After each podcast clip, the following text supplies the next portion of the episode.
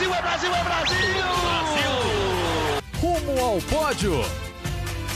Saudações olímpicas! Este é o Rumo ao Pódio, o podcast de esportes olímpicos da Globo. Eu sou Marcel Merguizo, estou na minha casa em São Paulo, hoje, terça-feira, dia 28 de setembro de 2021.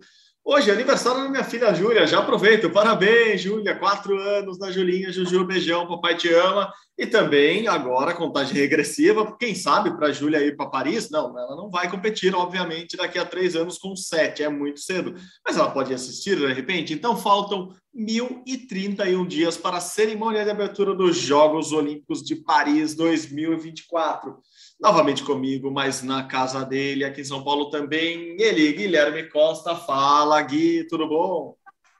Fala, Marcel. Bom dia, boa tarde, boa noite para todo mundo ligado no Rumo ao Pódio. Parabéns para a Julinha pelos, é. pelos quatro anos. Né? Completou uma Olimpíada de vida, né? A Olimpíada é o período de quatro anos, então completou uma Olimpíada e agora é, esse fim de semana foi muito bom para o Brasil. Tivemos resultados espetaculares. O Marcos Vinícius da Almeida do tiro com arco foi vice-campeão mundial numa competição que reuniu todos os principais atletas do mundo, é, um mês depois da Olimpíada, então um resultado bem legal para ele, primeira medalha do Brasil na história da competição. Teve o título do Hugo Calderano no Aberto de Doha, no Catar, um resultado muito bom, primeiro título da carreira dele, né, o primeiro título de expressão no circuito mundial na carreira dele, e ele com isso pula de oitavo para quinta posição no ranking. Do Calderano.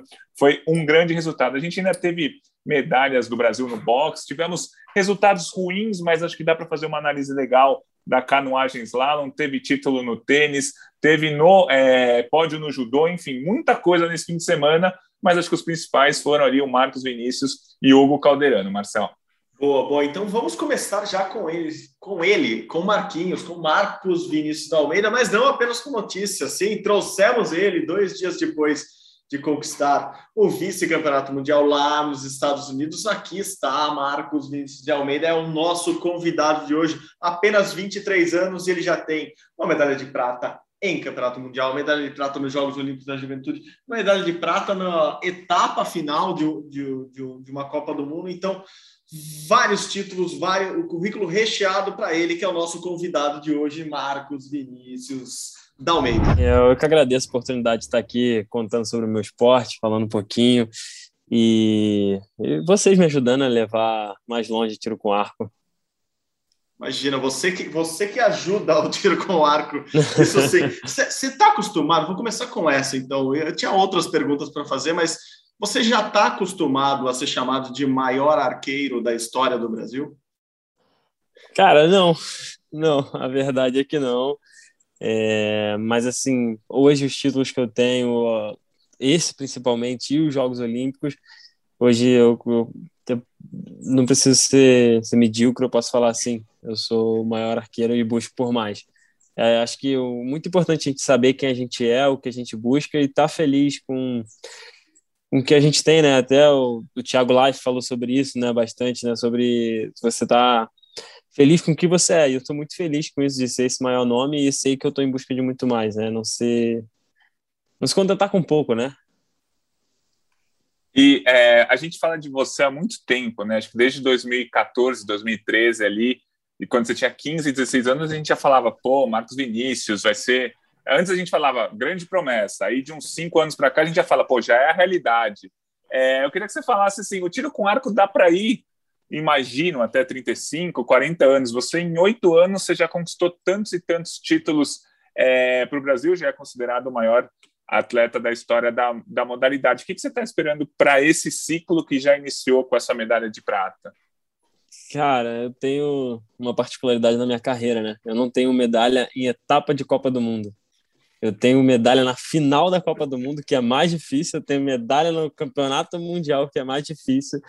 E eu não tenho medalha ainda na etapa da Copa do Mundo. Então, é, sem falar de Jogos Olímpicos, seria um, um, um passo muito importante na minha carreira. Seria um título também muito que eu ficaria muito feliz de conquistar.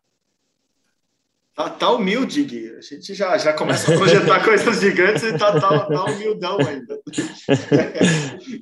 Ô Marquinhos, é, assim como em outras modalidades, e nessa semana foi uma coincidência legal, eu, a gente está falando de uma semana é, bem bacana para o esporte olímpico brasileiro, que passaram-se já quase dois meses das Olimpíadas, os campeonatos continuam. É, aliás, vou querer que você fale um pouco dessa, dessa emenda que você fez em né, Jogos Olímpicos e, e, e Mundial. É, e, e, dois resultados foram relevantes nesse final de semana, o seu principalmente, é, e também o do Calderano no tênis de mesa. E Sim. vocês são da mesma geração, vocês são, vocês são lá dos Jogos da Juventude 2014, você até já, já citou, né? Você é medalhista olímpico da juventude. É, em 2014 foi medalhista de prata, o Calderano foi bronze. E, e passa-se todo esse tempo e a gente começa a projetar em vocês a primeira medalha olímpica do tiro com arco, a primeira medalha olímpica do tênis de mesa.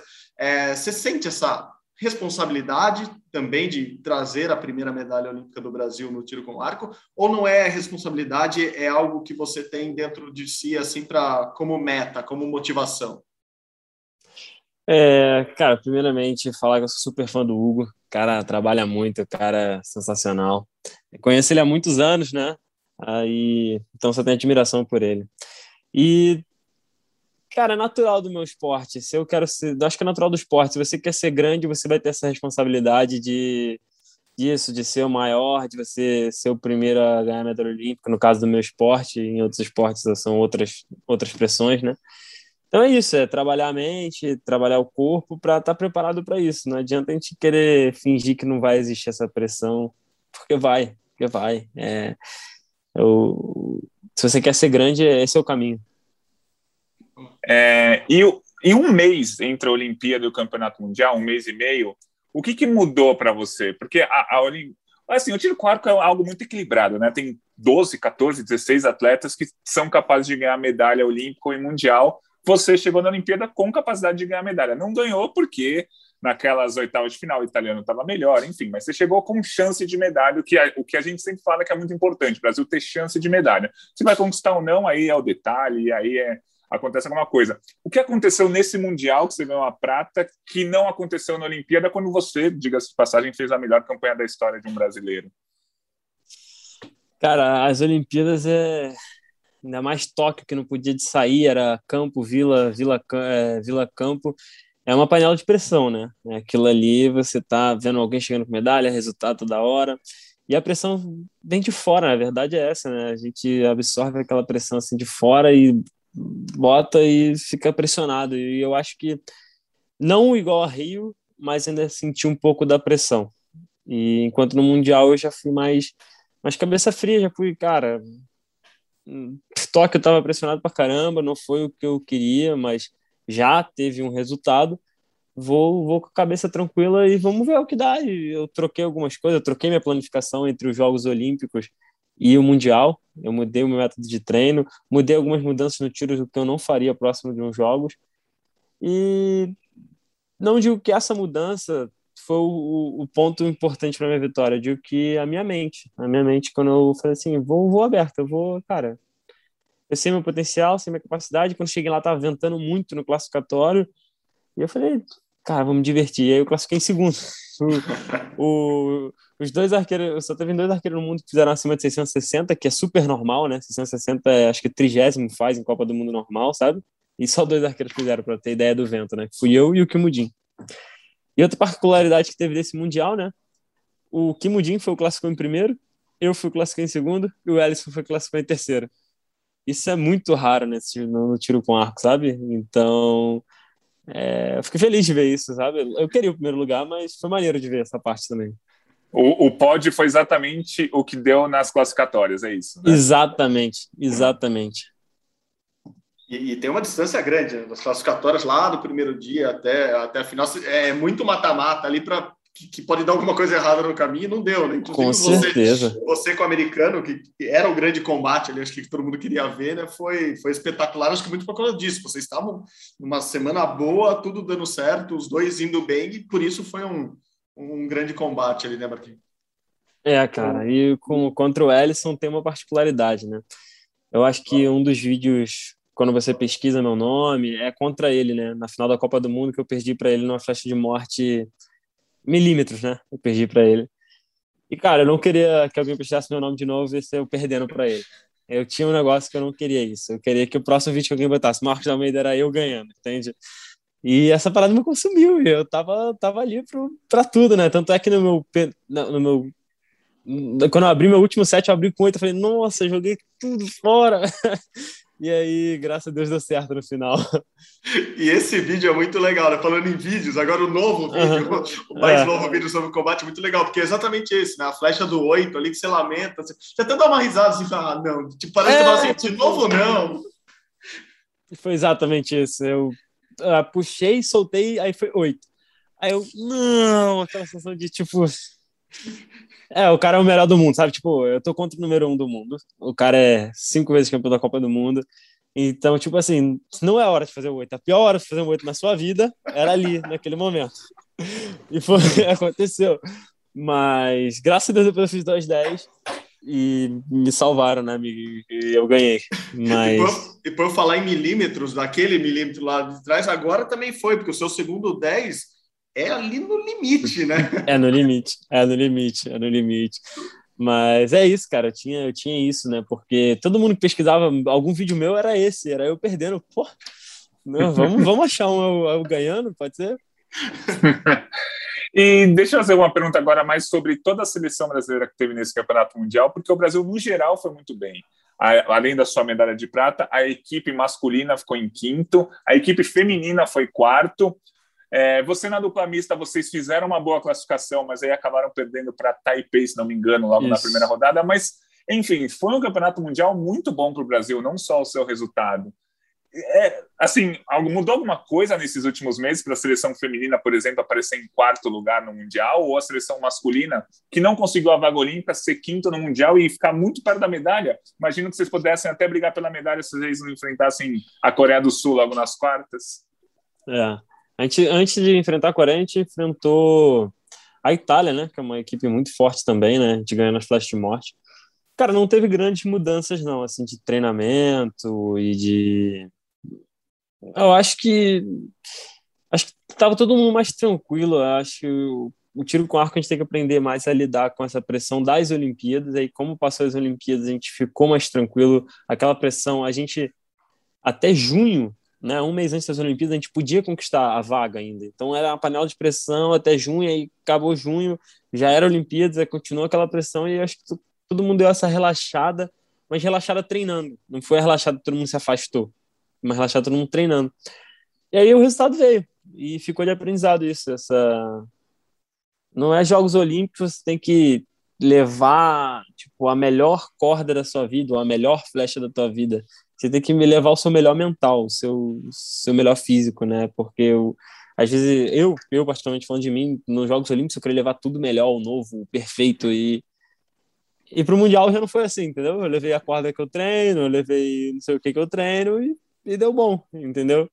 Porque minha cabeça estava tranquila. Então, acho que é isso, essa, essa, essa virada de chave, mas sempre treinando, né? Se não tivesse treinando, nada teria acontecido.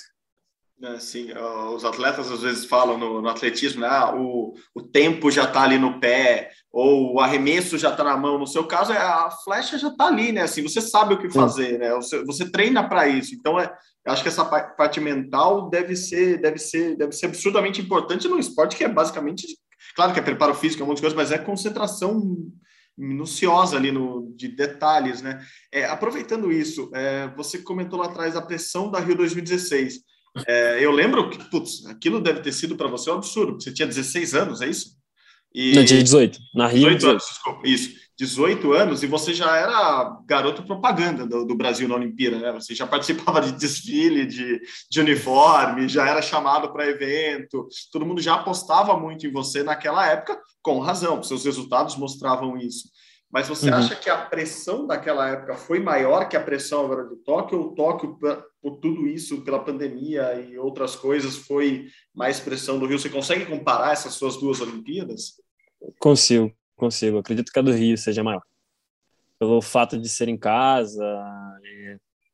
Assim, tenho que agradecer a todo mundo, mas todo mundo na Rio fala português, né? Então, tipo, é, você dá um passo aqui, vai lá, força, vai lá, força, vai lá, você tipo, as pessoas querendo o seu bem, são as pessoas querendo o seu bem, ah. de verdade. Mas só que a gente não está acostumado com isso, a gente só compete fora do Brasil. Então, lá fora a gente chega, vai entrar ali, compete ali, volta aqui, fala com um ou outro, poucas, poucas pessoas. E em Tóquio foi muito parecido com, com um cenário habitual da gente, com, com, com, a rotina, né? Então, a Rio 2016, isso, muita gente, muita interação, que não acontece nas provas, né? E foi isso, essa pressão, família em casa. E eu agradeço muito, muito, muito por ter participado da Rio 2016, porque eu acredito que vai ser uma das maiores pressões da minha vida e que ela me ensinou muito. E todo dia que passa eu aprendo muito com isso. Eu consigo tirar alguma coisa daquela, daquela lembrança ali de, de porquê disso ou porquê daquilo, ou como me preparar melhor. O próprio Mundial, né? É, depois de ter tirado duas Olimpíadas, tu fala que eu estava na final do Mundial, eu falei, eu posso ganhar. Eu tirei duas Olimpíadas, né? São... O passado te ajuda a construir uma base forte, né? E a, a, Coreia manteve aí a tradição né, de sempre ganhar quatro, cinco medalhas olímpicas em cada edição. É, a final do seu mundial foi contra um coreano que já tem uma baita experiência, mas não foi o coreano que foi muito melhor, foi muito bem na, no individual da Olimpíada, que aliás, o individual masculino acho que a medalha foi para a Turquia de ouro nas Olimpíadas, Sim. mas a Coreia ganhou por equipes, ganhou na dupla mista, tal. É, você já esteve na Coreia, você tem planos de voltar para a Coreia para treinar nesses dois, três anos próximos? E o que, que, que, eles têm ali que eles conseguem ganhar tantas medalhas no tiro com arco? É, eu tenho um plano de voltar sim. É, eu não sei como, por causa da pandemia, né? O técnico do treino ele tem 80 anos, ele está ele tá parado, ele não está treinando ninguém, até onde eu sei. Então, mas eu tenho vontade. Eu não sei quando nem como, mas eu tenho vontade. E a Coreia, cara, é o sistema lá começa muito muito jovem. Você começa assim com oito anos no esporte e aí você vai para a escola tal, porque o tiro com arco é tem forte naquela escola. Você começa tem várias escolas que tem escola que eu digo escola mesmo, colégio, né? E aí você vai para a universidade tal, porque o tiro com arco é forte e algumas universidades já te chamam porque você é melhor no arco. E aí, quando você sai da universidade, você tem times de, de, mar, de grandes marcas. Tipo, a Hyundai tem time, a Samsung tem time, é, algumas marcas de bebidas, enfim, marcas grandes coreanas têm a sua equipe de tiro com arco. Então, o próprio campeonato deles é, é, é quase um mundial, sabe? É muita gente profissional. Lá não é, não é a maior quantidade de arqueiro do mundo, mas é a maior quantidade de arqueiro profissional. Então é isso, né, cara? Se você tem duas mil pessoas treinando certo, forte, não faz sair três que vão, vão dar o que falar. E conta, você falou do seu técnico, me conta um pouco como está essa sua estrutura de, de, treinamento hoje, quem é o seu técnico, quem quem está mais com você e como você está treinando, se ele não está treinando, como, como que está esse esquema todo? É, então, eu, tre eu treinava na Coreia por períodos, né, 40 dias, 30 dias, dependendo, e a gente sempre teve técnico cubano no Brasil. E era com ele que eu estava treinando. Tanto é que na final do, do Pan-Americano eu estava com ele. Lá nas Olimpíadas eu estava com o técnico cubano. Mas após as Olimpíadas ele pediu a, a saída dele. Então ele não é mais o técnico do, do Brasil, né? E a gente está em busca de outro. Já temos contatos de alguns. E acredito que essa medalha ajude a gente a achar um, um técnico que queira vir, né, cara? Eu acho que tem acho que ajuda, né? O cara olhar assim e falar, ó, o país tem, tem um recente vice-campeão mundial, acho que vale a pena ir lá e treinar esse cara. é, e esse técnico, na teoria, para o nível que o Brasil está hoje, precisa ser estrangeiro. É, hoje a gente, eu não, não tem como afirmar exatamente porque eu não sou da confederação, mas eu, eu, pelo, que, pelo que eu acredito é que sim, que seria um estrangeiro. Que até onde eu sei seria um estrangeiro, mas eu continuaria com o técnico coreano quando eu pudesse, porque lá é períodos, né? Eu vou lá, treino, faço algumas mudanças, algumas adaptações, e volto para o Brasil e continuo meu treino lá na minha cidade. É, o cubano é o Jorge Carrasco, né? Que Isso, treinava. É. O, me diz o nome só do coreano para não ficar aqui no vácuo. Vai que ele está escutando lá o ah, podcast. Ah, Ele se chama Kim Hyun Tak. Ah, então, assim, ele hoje é seu treinador ou, ou você pode dizer que hoje você está sem treinador?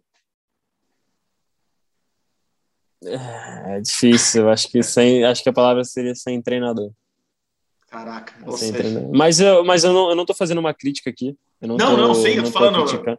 Eu é, acho que tá até um mérito seu, é até um mérito seu, né? Conseguir, porque quanto tempo você está sem treinador, usando essa expressão?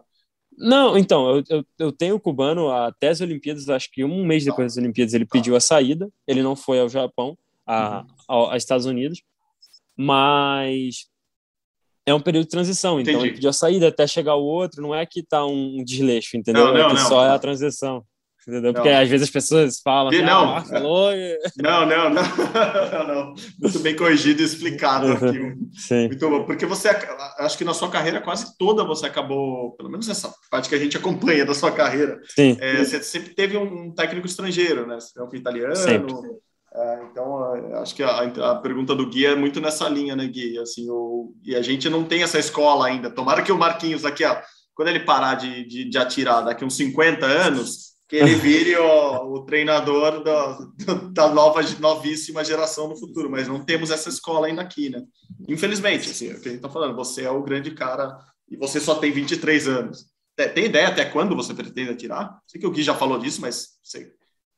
Não, não tem. Cara, eu adoro viver muito no presente. Eu amo viver no presente. Eu não tenho ideia de até quanto. Boa. mas dá para dá ir longe. Dá pra ir longe. É, você falou da, da Coreia, né, do, do quanto eles trabalham para ser uma potência. O uhum. Brasil, não só é, na, no esporte olímpico, o Brasil ainda não é uma potência, e mais especificamente no tiro com arco, o Brasil também não é uma potência, apesar desses bons resultados que a gente falou. O que, que falta ser feito aqui no Brasil para o Brasil ser uma potência, daquele que tenha três, quatro, cinco atletas é, chegando ali entre os melhores do mundo no masculino, no feminino, que tem uma equipe que tá, esteja sempre ali no top 5. O que, falta para o Brasil? É, é, muita coisa ainda? É a formação? É um centro de treinamento? Ou o centro de treinamento que vocês têm já é de ótimo tamanho para o nível que vocês querem chegar? É, algumas a gente sempre tem que mudar, né? Sempre tem que acreditar em alguma mudança para as coisas melhorarem, né? Então tem mudança, tem melhorias a, a serem feitas na, no seu treinamento, que pode melhorar. É, acredito também muito na, na, em espalhar pelo Brasil o tiro com arco, né? Hoje é muito no, no Sudeste, no Sul, fazer crescer no Norte, no Nordeste, no Centro-Oeste, ter mais escolas, mais técnicos preparados e mais competição interna também. A gente tem um brasileiro que junta todo mundo, né? A gente tem uma competição no ano que junta todo mundo. Então, acho que a pessoa que, que tá querendo subir, tá querendo. Seria legal ela competir contra mim. Entendeu? Seria legal isso. Seria legal competir contra essa pessoa, porque a gente ia subindo o nosso nível aqui internamente. E quando a gente chegasse lá fora, a gente já tá no preparado, né? A gente já tá mais. Não, a gente fez uma competição seletiva aqui, uma seletiva ali. O cara vai pro Mundial, ele chega lá, tem 120 arqueiros na linha, o cara nunca viu tanto alvo na vida, sabe? Né? Nunca viu flash, tanto barulho de flecha.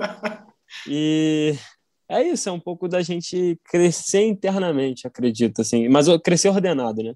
Com Sim. técnica, com assim, eu tô querendo, tô querendo, não tô querendo inventar a roda, né? Todo mundo sabe que é mais ou menos isso. Como, como que está o seu esquema de treinamento hoje? Eu sei que na pandemia foi uma loucura, a gente até pode falar um pouco como você se adaptou uhum. aos treinos depois, mas hoje, agora, volta no Mundial, não sei se você vai tirar, enfim, férias agora, mas depois, volta a treinar onde? Qual que é, qual que é a sua estrutura hoje? Eu tenho duas semanas agora é, de folga. Eu volto, pro, eu volto treinar para o Campeonato Brasileiro, que é dia 9 de, de novembro, se não me engano, é dia 9 de novembro. Então, minha planificação agora são duas semanas de folga, até o brasileiro forte de novo. E aí, depois do brasileiro, algumas grandes mudanças, né? Algumas grandes mudanças técnicas para março do ano que vem. Ah, e onde você vai então, treinar? Você vai ficar. Eu treino em Maricá, eu treino na minha cidade. É, hoje, hoje eu tô criando um vínculo lá muito grande. É... Acho que, acho com certeza, é a casa do arqueiro do Brasil, é lá.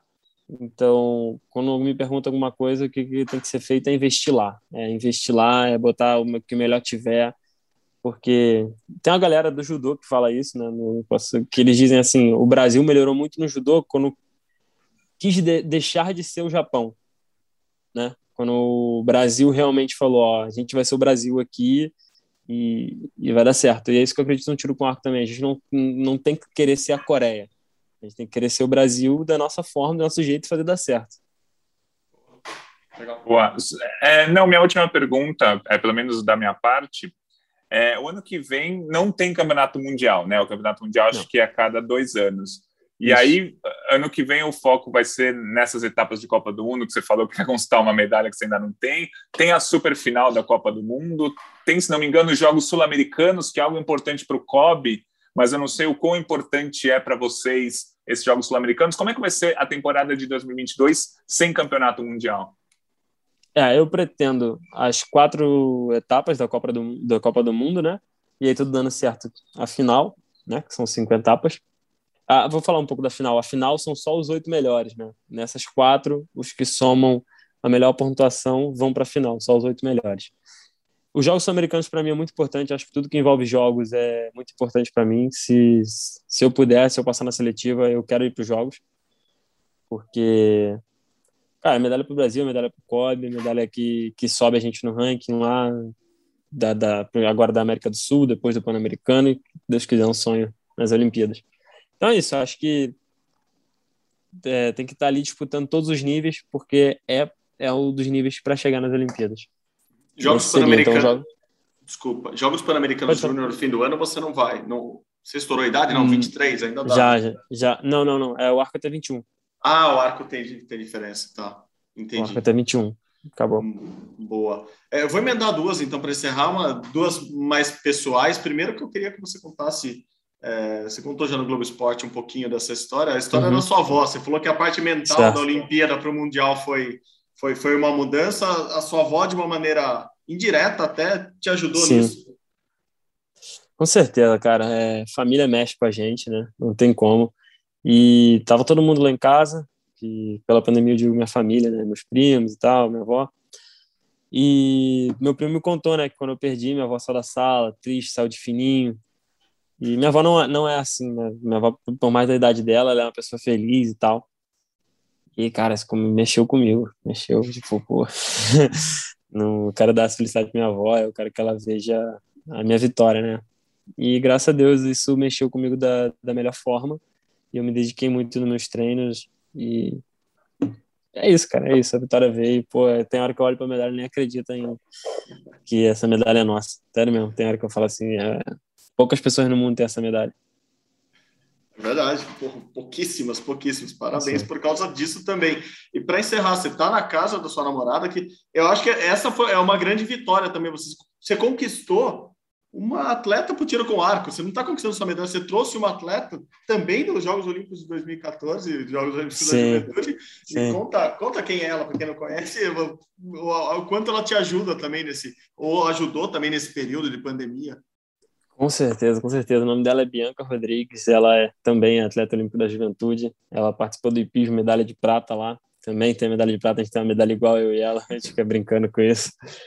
E, cara, ela me ajudou muito no momento da pandemia, no início mesmo, que o centro de treinamento fechou, ela tinha um espaço que eu pude treinar lá.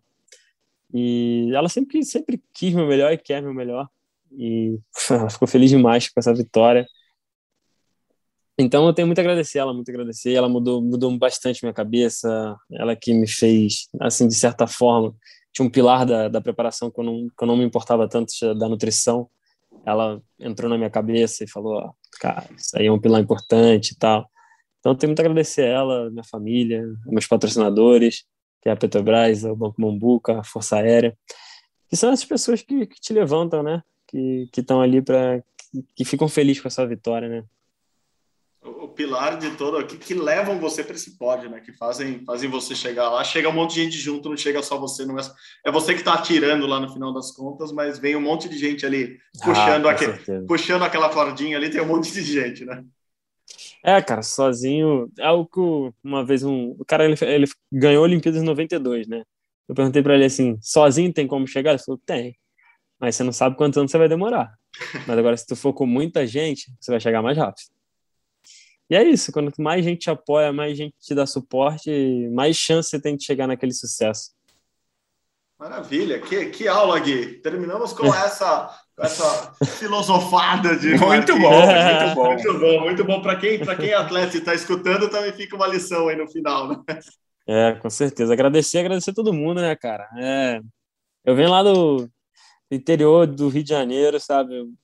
Família humilde pra caramba pô, todo mundo que foi me dando oportunidade, eu tenho muito a agradecer. E é isso, acho que sempre lembrar de onde veio, mas nunca se contentar com aquilo, sempre querer mais. Aonde pode chegar, né? Saber de onde veio, sim, você sabe, sim. isso é legal, mas não sabemos onde ainda você pode chegar. Tomara é. que seja muito longe, muito sim, alto e com várias medalhas no peito aí. Ô, glória! entrevista do, do, do, Marquinhos, a gente eu comecei a entrevista dele é, com ele falando isso, a gente já conhece ele há um bom tempo, porque ele sempre foi, como você disse, a promessa, o cara que a gente apostava, o cara que o Brasil apostava, o COB, o Comitê Olímpico do Brasil apostava, enfim, os olhos sempre estiveram voltados para, para o Marquinhos. Tomara que seja, seja o ciclo, de repente, que ele vai fechar com, com, com a esperada medalha olímpica do tiro com arco, né, Gui? A gente aguarda que pelo menos ele vai chegar com chances reais de medalha. Em 2016 ele chegou cotado, mas não tá, ali na primeira Olimpíada, como ele mesmo falou, uma pressão danada. Em Tóquio, ele chegou como candidato ao pódio, não exatamente favorito. Fez uma Olimpíada boa, ficou em nono lugar, mas a gente sabia que ele queria mais.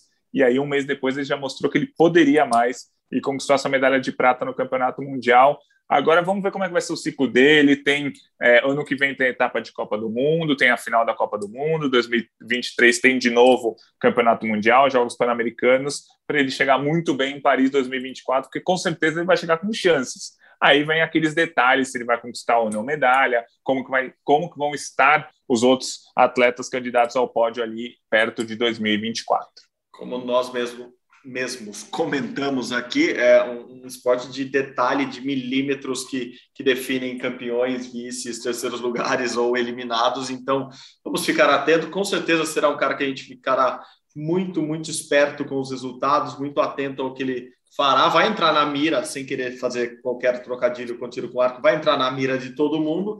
Então vamos seguir de perto. Começamos o ciclo com essa entrevista legal do Marquinhos aqui e um cara que tem muita, muitas coisas semelhantes com, com o Marquinhos, né? Eles surgiram meio que na mesma época, eles têm basicamente a mesma idade, são de esportes que o Brasil não é potência, mas está ali beliscando bons resultados mundialmente, muito por causa deles é, próprios é o Hugo Calderano. O Hugo Calderano do tênis de mesa também, coincidentemente, na mesma semana que o, que o Marquinhos foi vice-campeão mundial, conquistou o primeiro título de expressão na carreira, foi campeão lá em Doha, no Catar. Eles que foram juntos é, para os Jogos Olímpicos da Juventude em 2014 e quem sabe conquistem juntos a primeira medalha olímpica já entre os adultos dos esportes dele. O Hugo Calderano começa bem é, o ciclo dele subiu para a quinta colocação no ranking mundial, o ranking atualizado do tênis de mesa.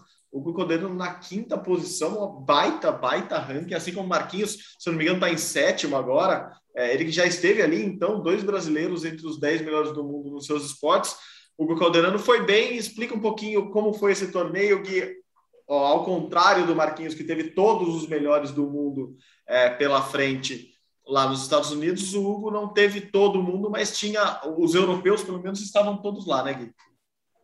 Isso, foi o torneio de Doha, no Catar, né, valendo pontos pelo ranking mundial. Os chineses não estavam, e os chineses são os três primeiros colocados do ranking são chineses, né? O, atualmente o Fan Zhendong, o, Ma, o Malong e o Xuxin são os três primeiros colocados do ranking mundial. Eles não estavam porque eles estão disputando um negócio que chama Jogos é, chineses. É tipo uma Olimpíada só de atletas da China, é disputada entre as províncias, então todos os campeões olímpicos participam e está rolando agora. Eu não lembro o nome da cidade, mas obviamente está rolando na China nessas duas últimas semanas. Então, os chineses dão tanta importância para essa Olimpíada Chinesa que eles, ao invés de disputarem o torneio em Doha, participaram da Olimpíada Chinesa. Mas, voltando ao torneio de Doha que o Caldeirano ganhou, os chineses não estavam, mas todos os europeus estavam.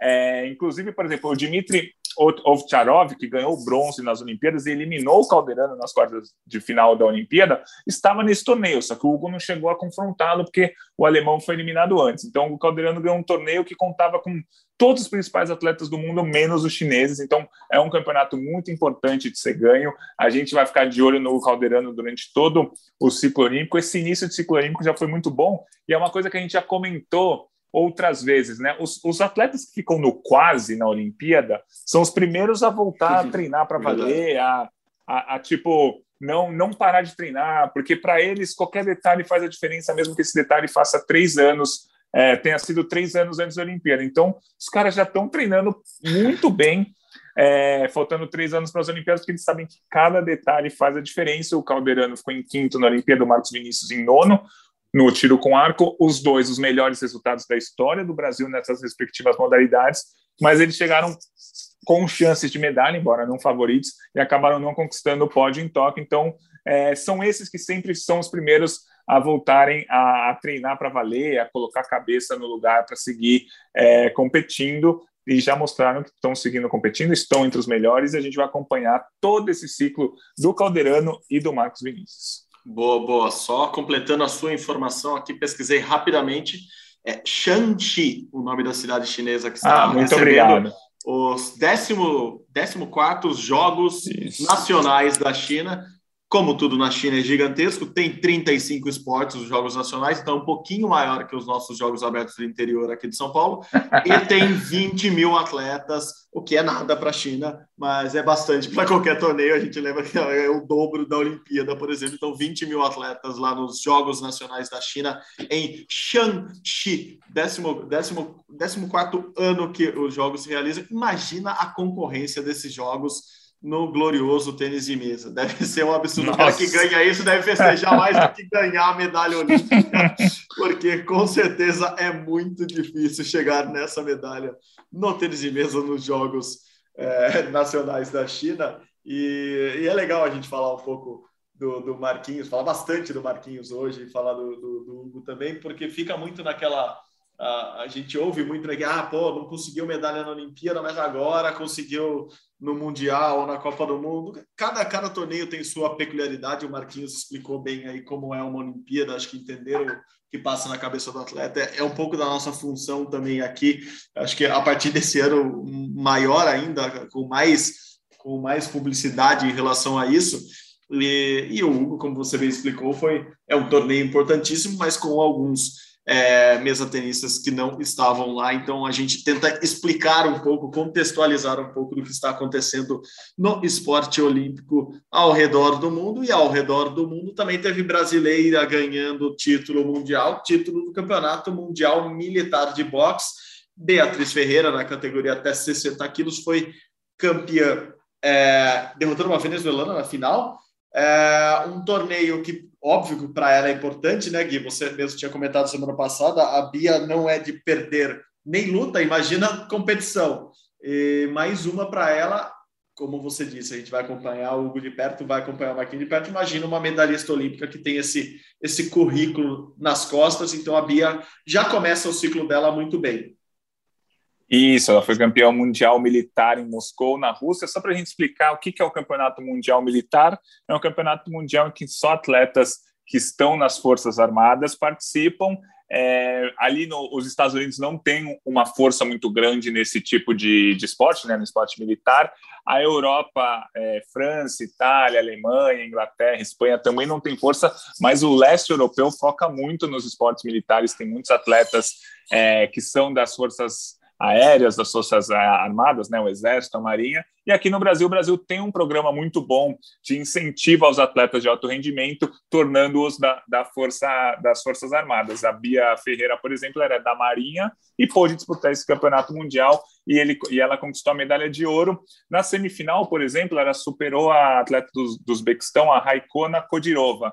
Essa Raikona Kodirova foi exatamente a mesma atleta que ela, Beatriz, venceu nas quartas de final das Olimpíadas. Ou seja, tinham atletas de nível olímpico nessa competição. Então foi um título bem legal que ela que ela conquistou. A gente comentou na semana passada que na, nas quartas de final ela lutou contra uma russa e os árbitros tinham dado a vitória para a Rússia, inverteu o resultado e deram para a brasileira, mas isso a gente já comentou na, na semana passada, na, no começo desse campeonato mundial militar. Então, um resultado interessante: o Brasil conquistou cinco medalhas nesse mundial militar, teve medalha da Bárbara também de prata, Bárbara Santos, é, teve a prata do Leanderson, teve o bronze do Wanderson Sugar, que é um cara que lutou muito bem a Olimpíada, ficou em quinto lugar, ficou muito perto da Olimpíada e conquistou o bronze nesse campeonato mundial militar. Então, foi um momento importante para a seleção brasileira de boxe, né? Dos, dos atletas olímpicos não estiveram lá o Ebert, que foi medalhista de ouro, e o Keno, que foi quinto colocado.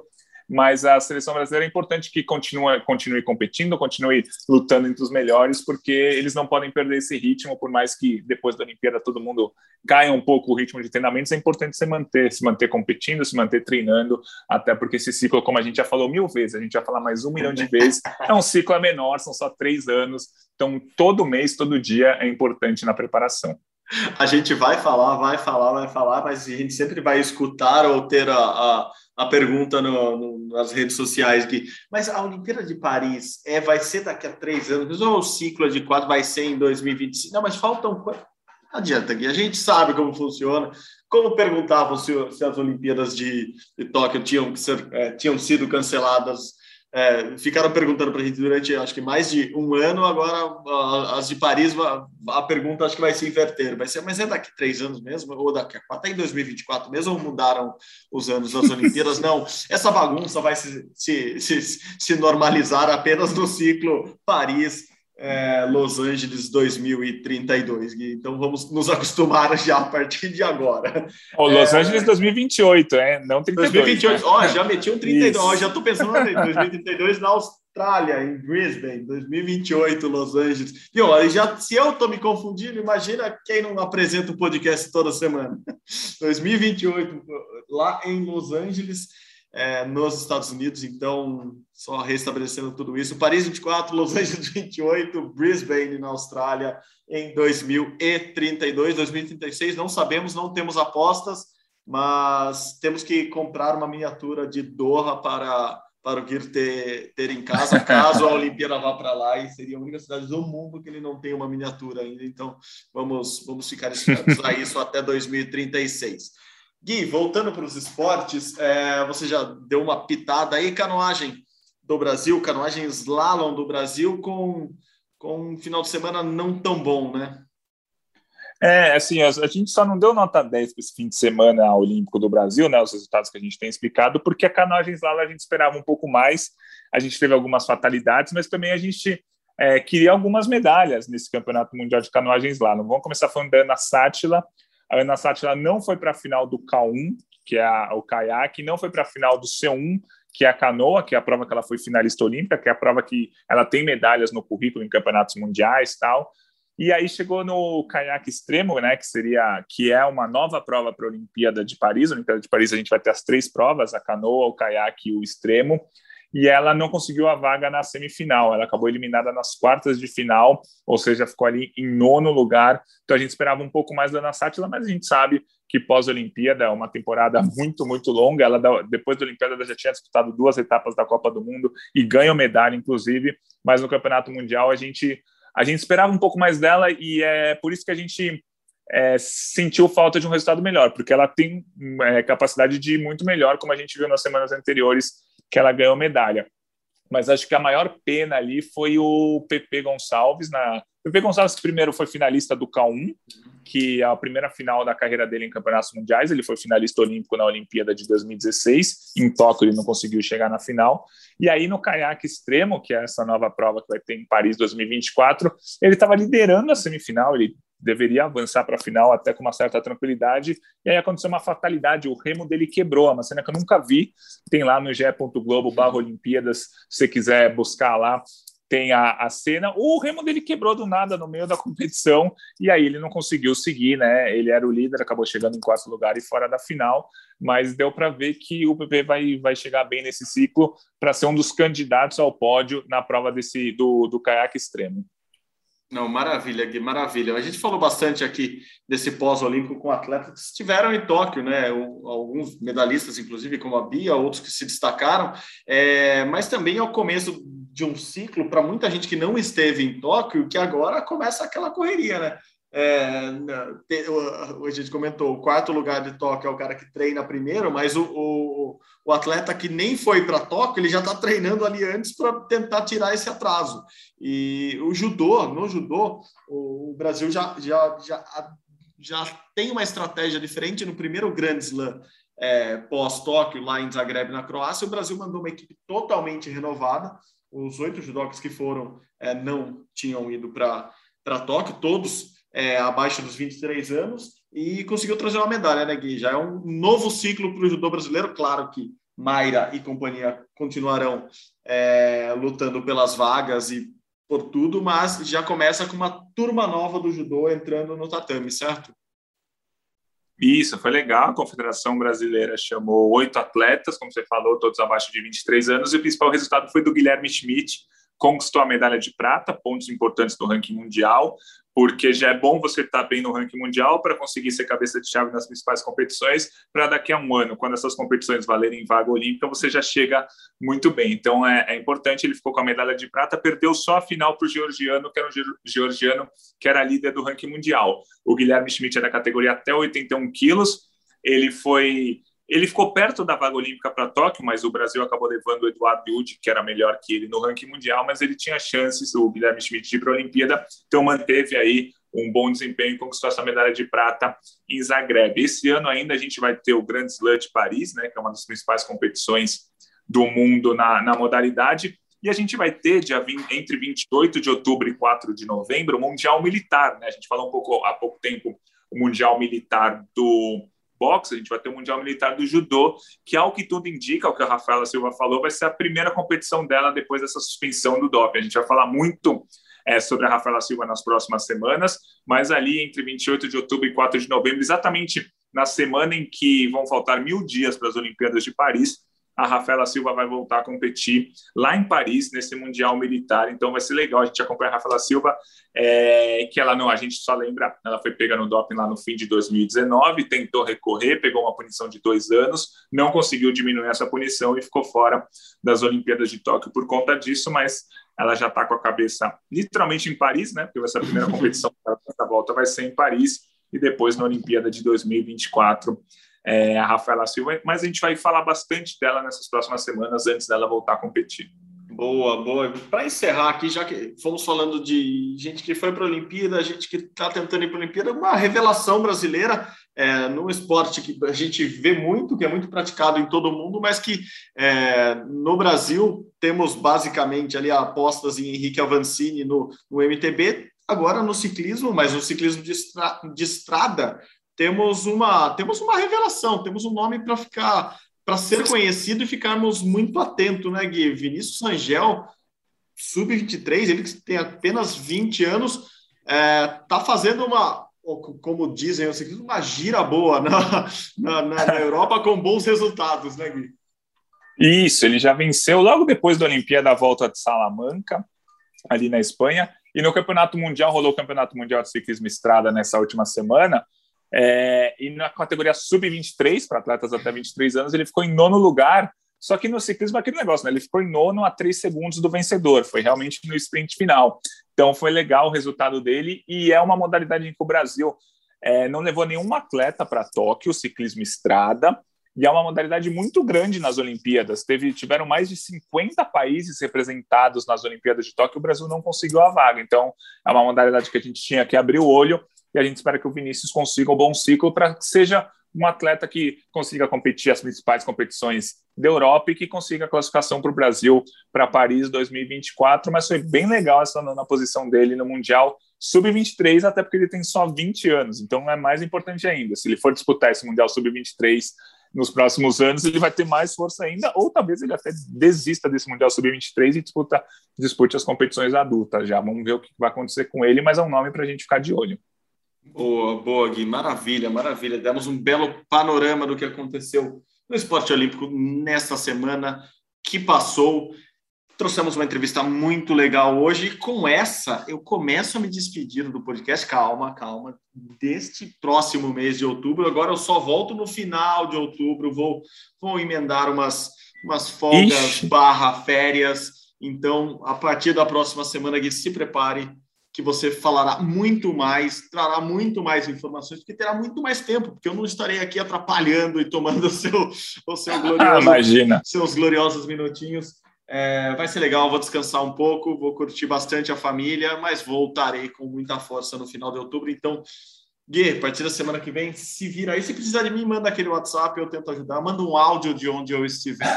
Mas eu, eu, garanto que você tomará conta muito bem da nossa casinha aqui do Rumo ao Pódio, que a gente tanto gosta de fazer. E, e, eu acho que assim, então vai ser o último programa em muito tempo que nós dois vamos apresentar juntos, porque eu vou tirar férias logo depois de você. Crise. Fim de outubro eu que saio de férias. Crise então, no podcast. Se, se, as minhas contas não falham, a gente só volta a conversar no começo de novembro, a conversar no podcast, claro. No dia a dia a gente conversa o tempo inteiro.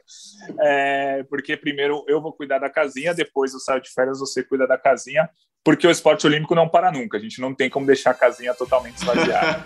a gente dá uma paradinha, mas o esporte olímpico não para, assim como os atletas merecemos alguns dias também para descansar essas belas vozes que vocês escutam semanalmente aqui no Rumo ao Pódio. Gui, obrigado de novo por essa semana. Até um dia neste podcast ou até daqui a pouco nas nossas conversas. Valeu, Marcelo. Sempre um prazer fazer o podcast com vocês. A gente vai seguindo, acompanhando os atletas olímpicos como a Paris 2024.